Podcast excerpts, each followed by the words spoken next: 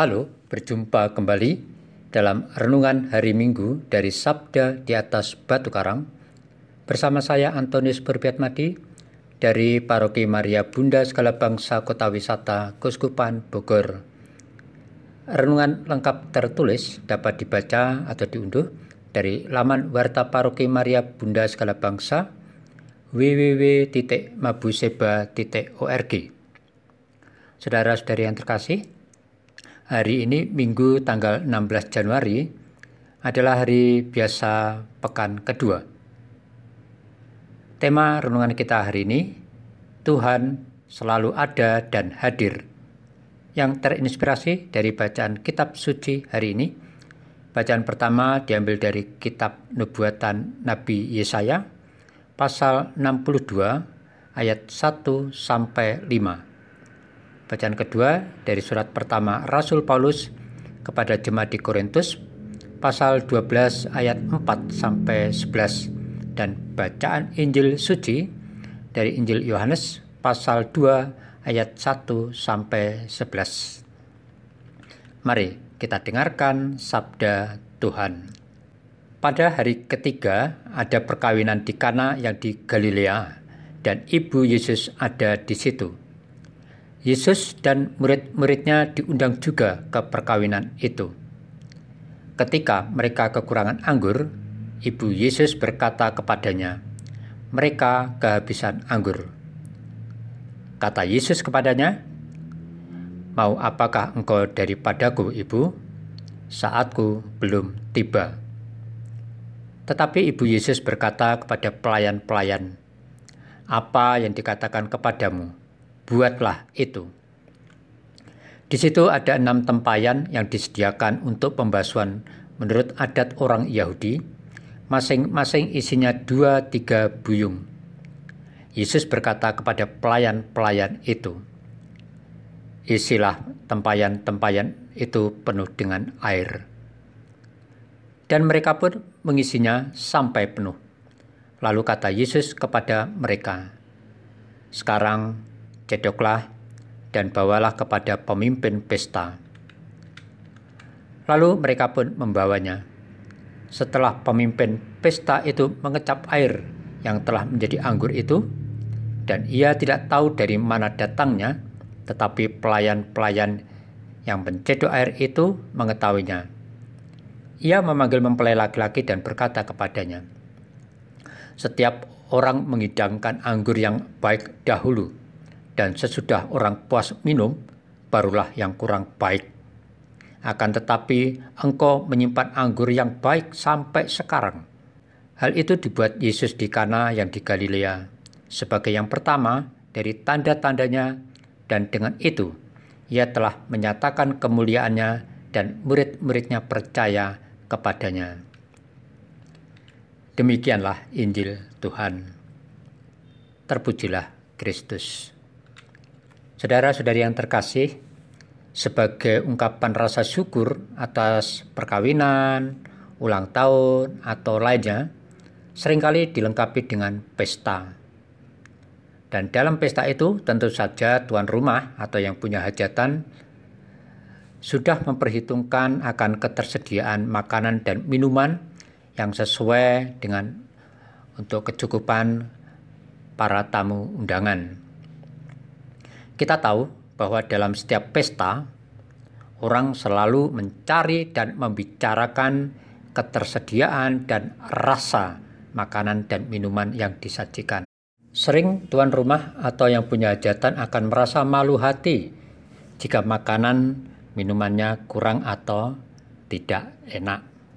Saudara-saudari yang terkasih, bacaan Injil pada hari ini mengisahkan tentang situasi kehabisan minuman dalam suatu pesta perkawinan di Kana yang di Galilea. Dalam Injil memang tidak dikisahkan bagaimana situasi hati tuan rumah, mempelai atau yang penanggung jawab pesta.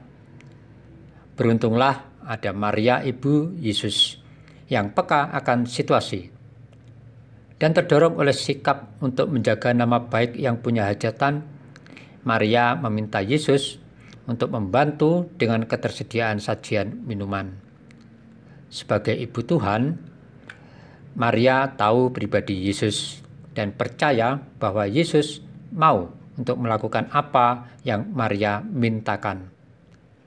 Dan Yesus pun bersedia melakukan apa yang Maria kendaki demi kebaikan orang lain. Saudara-saudari yang terkasih, dalam kehidupan kita sehari-hari, tentu kita pernah mengalami situasi yang sulit, di mana ada tanda petik tempayan-tempayan kehidupan kita yang kosong. Dan itu yang membuat kita nyaris menderita. Dan di saat-saat demikian, pastilah kita berharap kepada Tuhan, semoga ada yang datang untuk membantu kita. Bacaan-bacaan kitab suci pada hari Minggu biasa pekan kedua ini mengajak kita untuk menyadari bahwa Tuhan itu selalu ada dan hadir dalam kehidupan kita. Dengan cara yang dikendakinya, Tuhan akan hadir di dalam kehidupan kita masing-masing secara pribadi, dalam keluarga kita, dalam komunitas kita. Dalam bacaan pertama, Nabi Yesaya menggambarkan kehadiran dan penyertaan Tuhan bagi umat Israel yang mengalami ditinggal suami dan negeri yang sunyi, seperti seorang muda belia menjadi suami seorang anak dara. Dan tentu kehadiran Tuhan telah menggembirakan, membuat umat Israel bersuka cita. Sementara itu dalam peristiwa perkawinan di Kana, seandainya tuan rumah atau mempelai betul-betul tahu bahwa sajian minumannya habis, pastilah pesta perkawinan itu akan kacau dan akan menjadi bahan pembicaraan banyak orang. Dari peristiwa di Kana, kita tentu boleh saja takjub akan mujizat pertama yang Yesus lakukan dan telah membuat pesta tetap berlangsung dan menyelamatkan nama baik keluarga besar mempelai. Namun, lebih dari itu, bahwa dari peristiwa perkawinan di Kana, kita diajak terutama untuk selalu menyadari bahwa Tuhan selalu ada dan hadir di dalam setiap peristiwa kehidupan kita. Entah dalam saat kita penuh kegembiraan atau kedukaan. Hanya saja bagaimana kita mampu menyadari bahwa Tuhan selalu ada dan hadir. Saudara-saudari yang terkasih, menyadari akan kehadiran dan keberadaan Tuhan dalam kehidupan kita memang tidaklah mudah. Sebagaimana dalam perkawinan di Kana, Yesus hadir karena diundang. Oleh karena itu, hendaknya kita untuk merasakan kehadiran dan keberadaan Tuhan secara nyata dalam kehidupan kita, maka kita harus selalu mengundang Tuhan dalam kehidupan kita secara pribadi, dalam keluarga, komunitas, lingkungan, dan sebagainya. Kita bisa mengundang Tuhan lewat doa-doa pribadi kita, doa bersama keluarga, doa lingkungan, perayaan Ekaristi, membaca dan mendalami kitab suci, atau cara lainnya. Dengan cara-cara demikian itulah kita akan mendapatkan karunia roh yang oleh Rasul Paulus, sebagaimana kita dengarkan dalam bacaan kedua, roh itu adalah tanda kehadiran Tuhan yang membuat kita umat Tuhan ini memiliki daya semangat untuk hidup dalam situasi apa pun dan tugas apa pun.